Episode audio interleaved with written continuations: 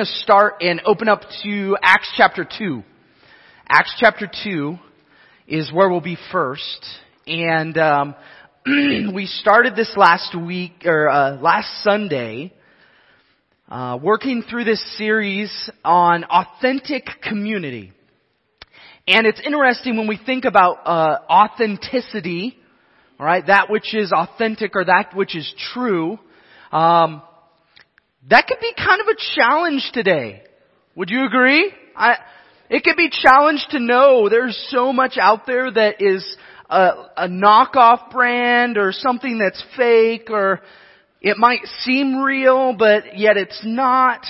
And so to illustrate this a little bit and to start us off with a little bit of humor as well, I, uh, I found this slideshow of these knockoff places that are similar and yet not authentic to what we would know that they are, okay? So the first one is, uh, Pizza Hut. I suppose this is if you're, uh, undecided about what's on your pizza. Pizza Hut? Instead of Pizza Hut, okay? This is, this exists. And, uh, the next one Sunbucks Coffee. And I don't really know what, how good their coffee might be, but you could go to Sunbucks if you're tired of Starbucks. And uh, the next one, this is if you're fed up with social media but you're still hungry. You can head on over to Face Food. Face Food. I have never seen or heard of this, but it exists. Okay? And if you need a little bit of sharpness to your baking soda, head on over and get some arm and hatchet. As opposed to arm and hammer. Okay, arm and hatchet. And this one I laughed at. Google toilet paper. And I don't know what more to say about that than that. Okay? And uh, the puma of the sea tuna. If any of you are familiar with the Puma logo, it's the same thing, just with a tuna fish. So anyway, these are, this is just an example of things that you might see and go, wait, that looks like something else I know, but it's really not the same thing.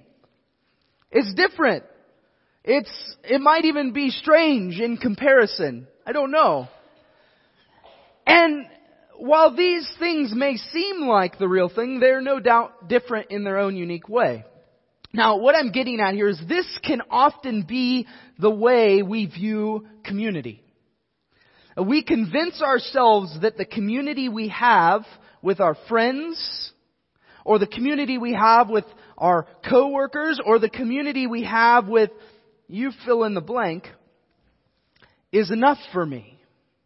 But the question we really have to start asking is, is it real? Or could it be that we have fabricated our own version of what God intended to be holy, life-giving community? And that's really what we're seeking to discover and uncover throughout this series. And we're starting in Acts chapter 2 as the baseline for all of that. Because this is the first time that we see the impact of the church have profound influence on the people around. And as we mentioned this briefly last week, this is coming off of Jesus' death, His resurrection, and now what we call His ascension. That is, He literally left and went up, and He told His disciples, I'm going to prepare a place for you. But this followed his very specific command in Matthew chapter 28, which he said, Go therefore, make disciples of all nations, baptizing them in the name of the Father, the Son, and the Holy Spirit, and lo, I am with you even to the end of the age. And right after this, the disciples go, and Peter preaches this sermon at what's, what's known as the sermon at Pentecost.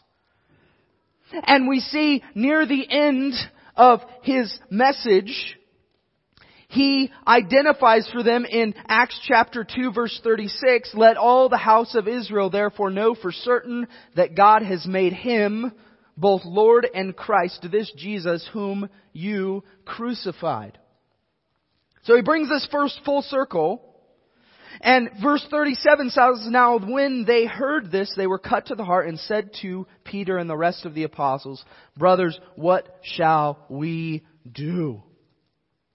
Now, that should be the question we are asking every time we open up God's Word, every time we face conviction of some kind where we realize this something in my life is not right, something in my life is not correct, something is not lining up with God's desire. We should go, what shall we do. Okay? Now, we're gonna practice that because I'm a action step kind of person. So I'm gonna have you all verbally ask that question. I'm gonna count to three, and you're gonna say, what shall we do? Alright? One, two, three. Ooh, you guys are good at that. Okay.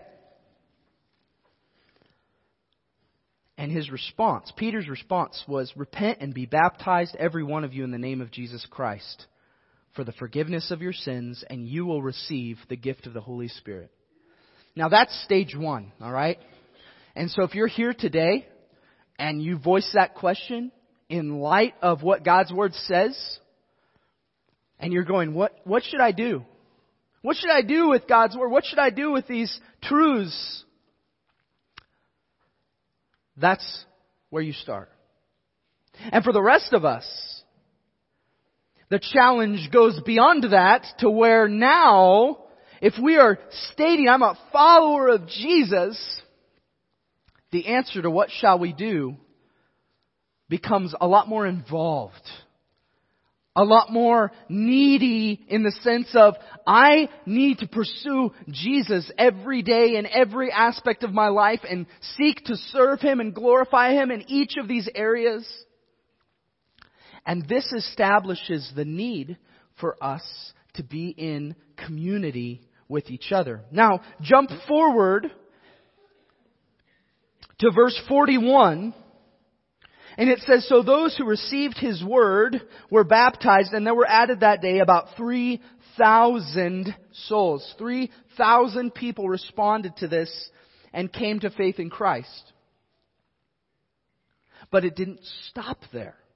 Now church, this is where we're in danger and why we are such desperate need to study and think about what does true, authentic, real community look like.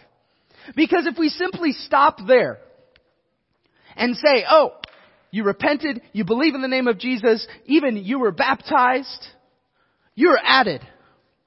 And that's where it ends. All of a sudden, we have just set people out on one of the most challenging journeys they're going to face to live as a follower of Jesus in a world that is adamantly opposed to the things that Jesus communicated. And we say, oh, you did it. You're, you're on your own now. Okay, that's, that's what happens when we fail to live in community with each other. Is we bring people into a place where they say, I'm a follower of Jesus, and then we say, alright, you're, you're on your own. Do your own thing. You've got it. Verse 42 in Acts chapter 2, it says, And they devoted themselves to the apostles' teaching and the fellowship, to the breaking of bread and the prayers, and awe came upon every soul, and many wonders and signs were being done through the apostles, and all who believed were together and had all things in common. And they were selling their possessions and belongings and distributing the proceeds to all as any had need. And day by day attending the temple together and breaking bread in their homes, they received their food with glad and generous hearts, praising God and having favor with all people. And the Lord added to their number day by day those who were being saved. Now this is a window, okay? This is a picture into the reality of what authentic community rooted in the gospel of Jesus looks like. Now, there's several factors here that you could take into account. The fact that this is new. This has not been seen before on this scale. And so it wasn't that they had all these other churches that were preaching this and it became commonplace or might I say it wasn't as much of a threat that the people would have become apathetic to hearing these truths.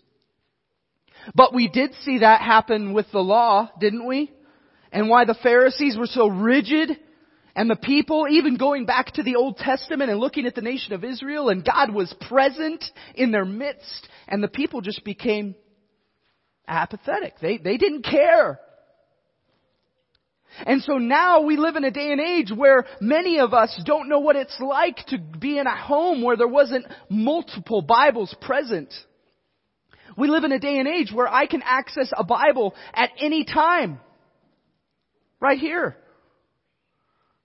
We live in a day and age where we have lost the value of God's Word oftentimes. And so when it comes down to the question of why doesn't community happen like we see it here, it's often because our own view or our own attitude towards the things of God has become calloused.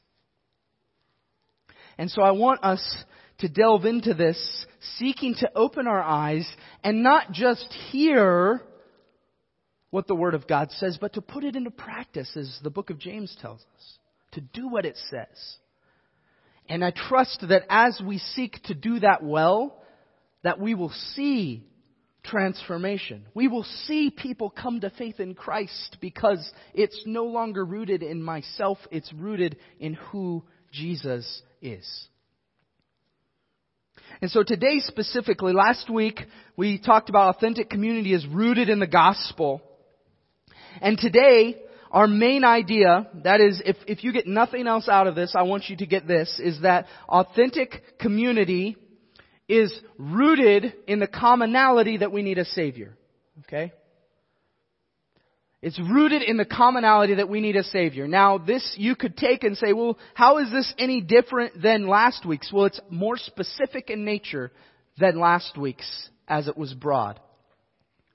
And what I mean by that is we're going to focus on verse 42 where it says, and they devoted themselves to the apostles' teaching. The apostles' teaching, and that is essentially that they were rooted into that which was true, that which they knew to be true based on what was taught them from the apostles directly. Now, the word devoted specifically means exerting great effort to persist in doing something. It indicates action that is continuous and habitual. In other words, you can't be devoted to something and only do it scattered here and there throughout your week. You can't be devoted to something and it only be a side portion to your focus. Because if that becomes reality, you're no longer devoted to that. It's just something that you do.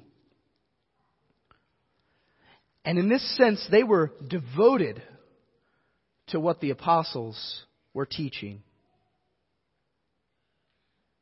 Now, what's interesting about this, and I want to highlight this just briefly because I've had people ask me this question before. Who are the apostles? And how do we know who the apostles are or who's even qualified to be an apostle. And uh, just to get you guys participating, I'm going to count three and you're going to ask the question, who are the apostles? Okay? One, two, three. Oh, I'm so glad you asked.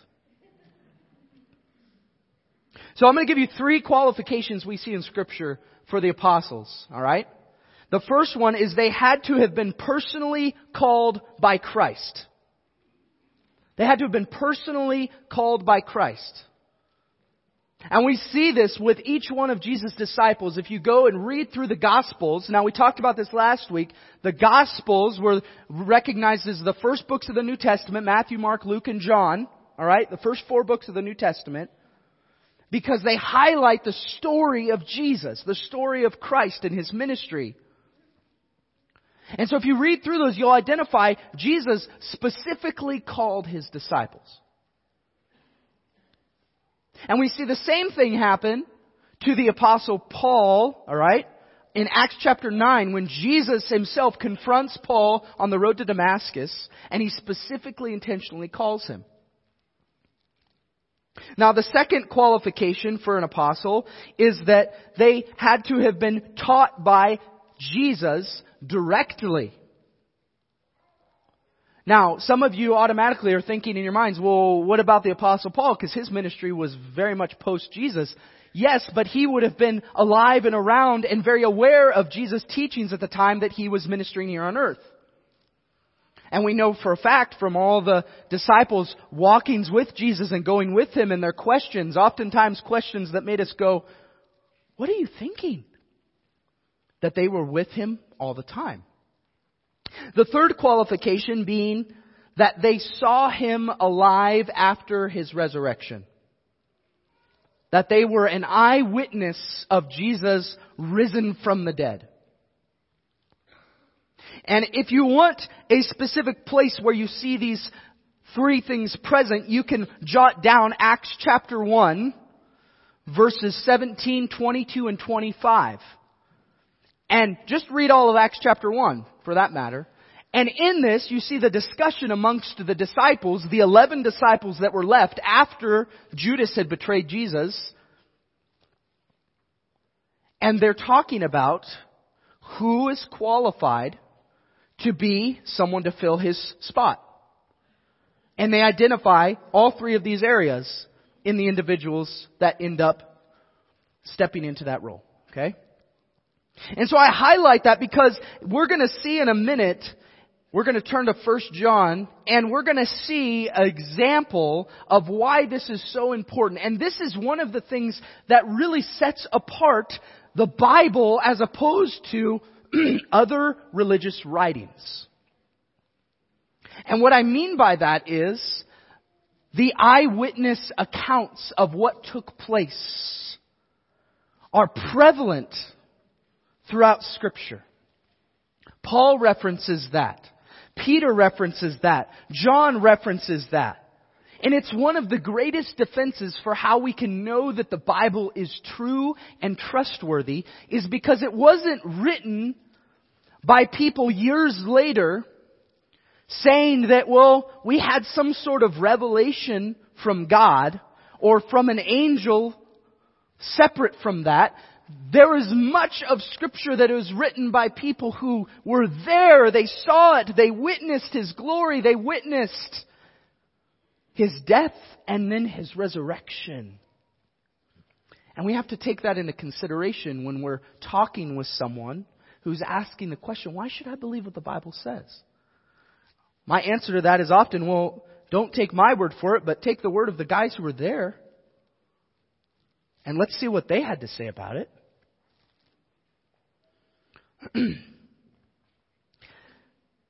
now, the people in Acts chapter 2 had decided that they were going to find their commonality in something far different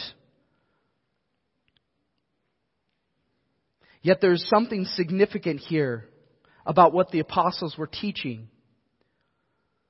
So let's turn together. We're going to turn to 1 John chapter 1, and we're going to seek to understand in that why authentic community is rooted in the truth and uh, specifically the apostles' teaching. 1 John 1. So if you get all the way back to the end of your Bible, if you get to Revelation, flip back not too far. You have 1st, 2nd, 3rd John, then Jude, then Revelation. 1 John chapter 1.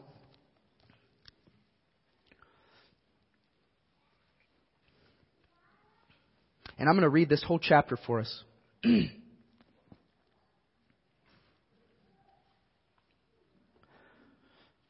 says that which was from the beginning. Here's that testimony, which we have heard. Everyone say heard which we have seen with our eyes. Everyone say seen. Which we looked upon and have touched. Everyone say touched. With our hands concerning the word of life. Now pause a minute. That's a pretty profound statement as he's opening up this letter. To say, this isn't just me writing this because I feel like writing this. These are things that we saw, we heard, we touched, Physically, we were there. The life was made manifest and we have seen it and testify to it and proclaim to you the eternal life which was with the Father and was made manifest to us. That which we have seen and heard, we proclaim also to you. Underline this line, so that you too may have fellowship with us. That's really important. We're going to come back to that. And indeed, our fellowship is with the Father and with His Son, Jesus Christ, and we are writing these things so that our joy may be complete. This is the message we have heard from Him and proclaimed to you. Again, everyone say heard. That God is light and in Him is no darkness at all. If we say we have fellowship with Him while we walk in darkness, we lie and do not practice the truth. But if we walk in the light as he is in the light, we have fellowship with one another and the blood of Jesus his son cleanses us from all sin. If we say we have no sin, we deceive ourselves and the truth is not in us. If we confess our sins, he's faithful and just to forgive us our sins and to cleanse us from all unrighteousness. If we say we have not sinned, we make him a liar and his word is not in us. Let's pray together before we jump further into this. Father, I pray that as this text comes to life, that we would root into these truths and that it would impact and challenge our idea of what community looks like.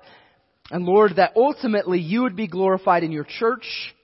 And as we go from this place, you would be glorified in our community, in our homes, in our families, and in our personal lives as followers of Jesus. We pray this in His name. Amen. Now, to emphasize and go back for a second to verse chap- verse 3 that says, That which we have seen and heard we proclaim also to you so that you too may have fellowship with us. And indeed our fellowship is with the Father and with His Son Jesus Christ. Understand that the fellowship that's talked about here is twofold. That is, it is horizontal in nature as it relates to each other, and yet it is vertical in nature as it relates to our relationship with God. Now, this is important because it is not from the horizontal relationship that somehow we gain a better relationship with God. It is rather that from our relationship with God, we should be growing in community horizontally. Now there's a big difference between those two because you see, if I start and I say I'm going to focus horizontally here before I've really devoted myself here, then I make community what I want it to be and then get upset with God when it doesn't pan out the way I think it should. As opposed to me saying, I'm going to focus first off on this vertical relationship I have with God taking into account the truths of His Word, rooting into truth first. And oftentimes what you'll find is the more you root into that truth, the more you are convicted and challenged by things that the broader culture is not. And all of a sudden, those who you previously had really authentic, what you felt like was authentic community with, becomes not so real. And that's not somehow because that person's treating you differently or you're treating them differently, but it's rather because your eyes have shifted away from the horizontal to that which is vertical in nature. Authentic community is rooted in the commonality that we need a Savior. Un- understand this, church, that when we come to a place of humility, and we talked about that last week in Romans chapter 12, of fully recognizing my desperate need for Jesus to be my Savior. That has to start with me recognizing that I'm a sinner. And as these verses so clearly state, God is light, verse 5, and in Him is how much darkness? No. Everyone say no. That means, alright, a little fact for you here little biblical language lesson for you here. Guess what the word no means in Greek? No. It means none. Okay? There's no challenge there. But this is, this is a really crucial thing for us to get. Because if there is no darkness within God at all, that means there can't, there cannot ever be any darkness within God at all. And so if we loosely hold the idea of heaven and eternity for just anyone and everyone, are we really acknowledging that there cannot be any darkness? There can be no dark presence within God at all? And all of a sudden we realize that we go, oh, I can't do this on my own because there's definitely some dark thoughts that go around my mind. Or there's definitely some dark things in my past that I kind of hope are just gone. And yet they're still there. And this develops, should develop in us this recognition that, oh, I need a Savior. Now, with that in mind, there are several observations we can pull from the rest of 1 John 1 regarding some significant differences between community that is authentic and community that's not. And so I want to highlight those. so, what's the difference between authentic community and unauthentic community? First one, unauthentic, I can walk in darkness and be okay. Look at verse 6 with me of 1 John chapter 1. It says, If we say we have fellowship with him while we walk in darkness, we lie and do not practice the truth. That's a heavy verse. Because it puts into account the reality that if I say I have communion, I have fellowship with God, and yet I am living in continuous perpetual sin, I lie about my ability to have fellowship with God. So unauthentic community steps back and says, ah, I can walk in darkness. No big deal. It's okay. And the community around me doesn't care. Oh, you know what? It's okay. We all do that. You just do you. Those might be some phrases that you hear in unauthentic community. Okay? Now, flip that. Authentic community that's rooted in truth will call my darkness to light. Now, this is a hard thing for us to get around, wrap around in our minds. Because it means not just that I need to be okay with calling people out. It also means I need to be okay with other people calling me out. This is not a one-sided deal. That's the thing about community. It's a circle mentality. There's no one that is farther than the other person. We're all in the same boat. And so unauthentic community is going to go, ah, you do you. Authentic community is going to root into Romans 6, verse 1, which says, Should you continue in sin that grace may abound? By no means. And not only is authentic community going to be committed to that themselves, they're going to desire that you would be committed to that as well. Next thing, unauthentic community, I can claim to have no sin nature. Look at verse 8 with me. If we say we have no sin, we deceive ourselves and the truth is not in us. Once again, this shifts gears just a little bit. In one sense, I'm walking in darkness. Maybe I'm aware of it, maybe I'm not. In this case, I'm just saying, I don't have a sin nature. I don't have a problem. This is totally normal. I can claim to have no sin nature in an unauthentic community. That's okay.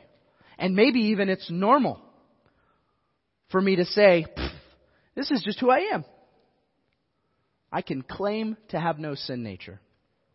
Now, in authentic community, rooted in truth,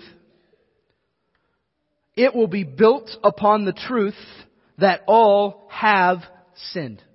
Romans 3:23. For all have sinned. Everyone say all. Hey, no one's left out of that. And that goes back to develop the big idea for today in that authentic community is rooted in the truth that we all need a Savior.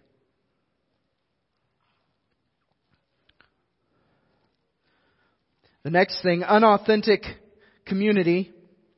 I can avoid calling my sin sin. How many of you have heard that in today's day and age? Where something that is sin is not called sin. Have you heard that? Have you seen that? Put your hand up if you've seen that. I want, okay. Church, I will tell you right now that no matter where the culture goes, I will call sin sin. And I preface that to you because I want you to keep me accountable to that. And there are many places around our country that have pulled back in huge ways when it comes to those things. I pray that we don't step down that same road. And you're going to have to fire me before I will allow some of the things that are allowed in the church to be present here. And again, I preface that to you because you need, I want to live in community with you. And you need to keep me accountable to this. And this alone. Unauthentic community, I can avoid calling my sin sin but authentic community, get this, this may be one of the most important things we draw from this. And it's rooted in 1 John 1 9, which many people can quote, but I don't think we consider this a part of community as we should. And that is an authentic community. It is a place where confession is common, not condemned. It's where confession is common, not condemned. And this is rooted in the promise of verse 9 where it says, if we confess our sins, He is faithful and just to forgive us our sins and cleanse us from all unrighteousness. Church, this isn't just an evangelistic verse. We tend to only use this in a setting where we're trying to share the gospel with someone. And that's good, okay? Don't stop doing that. But understand that this application has to be lived out in community where we already know that Jesus is the way, the truth, and the life. We have to live this out in a way where we say, I, I need to practice this. Confession cannot be something that I just do when I come to faith in Christ. Because I continue to sin sometimes. I continue to walk in darkness sometimes. I continue to struggle with my flesh. And so if I continue to struggle with those things, then confession should be something that becomes more a part of our community, not less a part of it. And this starts by us admitting that we're broken people, okay? And so often we, I was just talking with our worship team about this beforehand. We, we come in and we, man, we put on a face. And we say, I'm good. How are you? Oh, I'm good. And we're not good. And the only way that God can be allowed to be at the forefront of our, of everything we do is if we're real about everything we do. And being willing to admit when I've screwed up, when I've messed things up, when I'm walking in a direction I shouldn't be walking in. I need to have people around me that are willing to come alongside and say, hey, I love you, but we need to turn a different direction we need to go a different way. And in fact, you can jot this reference down in Galatians 6:1. It says, "Brothers, if anyone is caught in any transgression, you who are spiritual should restore him in a spirit of gentleness. Keep watch on yourselves, lest you too be tempted." That, that's what community is about. It's a place where confession is common, not condemned. Man, that's got to be something we shift. And so we come to the end of something like this and look at verse 7 again in 1 John 1, where it says, But if we walk in the light as he is in the light, we have fellowship with, what does it say there? Each other, one another. Now, isn't it interesting that in the midst of that, our logical assumption would be coming off of verse 6 where it says, if we say we have fellowship with Him while we walk in darkness, we lie and do not practice the truth. But if we walk in the light, as He is in the light, we have fellowship with one another. And the blood of Jesus, His Son, cleanses us from all sin. Church, this ties right back into the first part of this First John chapter 1 passage where the desire is that as they hear what is proclaimed, they too may have fellowship with us, and indeed our fellowship is with the Father and with His Son, Jesus Christ. It comes back to how we view community. And what is our priority? Do we prioritize our vertical relationship with God first or the horizontal relationships first? We start here so often, and we've got to shift our focus. So how do we apply this? The one thing I would encourage you with is evaluate whether or not your primary community has a commonality of needing a Savior. Now, understand and hear that it's, I say, your primary community. Here's what I mean by that. The people that you are most vulnerable with. The people who when you're hurting, you go to. The people who when you're struggling, you go to. The people who when you're in a crisis are right there. Does that community have a commonality of needing a Savior? And the reason I say primary community is because I believe firmly that you need to have relationships with people outside of the body of Christ. Otherwise, how are we supposed to share the gospel? You need to have friends who don't believe in the name of Jesus. Coworkers that you seek to get to know who don't believe in the name of Jesus. But understand those individuals, those groups of people cannot be your primary life-giving source of community. Why? Because there is not a commonality that is rooted in the truth that you so desperately need to grow and thrive as a follower of Jesus. And so what does it look like to be in a community that has that commonality of needing a Savior. Here's a couple of examples. Are you and your community striving to be more like Jesus and less like your human selves? Are you striving to be more like Jesus and less like your human selves? Are you and your community actively confessing sin and living in repentance of that sin? Is that a part of it? Are you and your community drawn together by what you do together or by what Jesus has done for you? Are you drawn together simply by the fun time you have together or are you drawn together because of what Christ has done for you and you see that commonality together? Are you and your community consistently challenging each other to grow beyond where you are at today? Those are significant markers and questions that we can ask. Understanding in the whole mix of this, rooting into the gospel, rooting into the good news. Everyone say good news.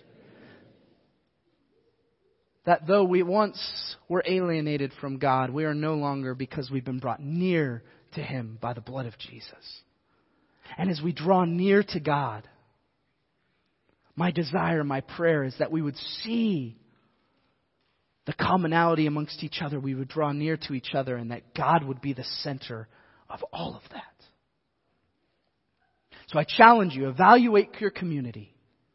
Evaluate it in light of what God says this should look like. And pursue community that's rooted into truth. That's rooted into that which we know to be true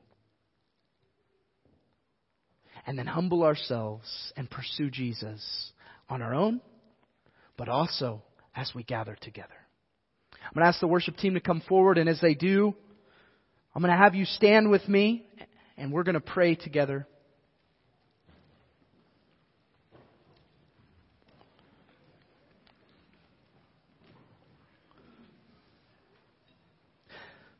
Heavenly Father, we are so grateful that you are a God of compassion. And Lord, that you extend grace. And yet, Lord, we admit fully that in our own human nature, in our own selves, we can so easily take advantage of that grace which you have given to us so freely. And so Lord, I pray that not just when we meet together here, but Lord, outside of this place as we meet together, as we pursue community, that it would be not rooted in our own selves, not rooted in our own human, human nature, but Lord, rather we would root into our vertical relationship with you in a way that our horizontal community is impacted by the truth. Lord, I pray that you give us a boldness and a perseverance to live this out well. As we think about all the people that we connect with and touch base with, even individuals who maybe we've been friends with for years and years, and yet it's not authentic community, Lord. That we would take steps as a church family to draw those people into authentic community, to be the catalyst which transforms that. And Lord, that by doing so, we would begin to see a community that is drastically changed and transformed by the good news that we need a, that we have a Savior.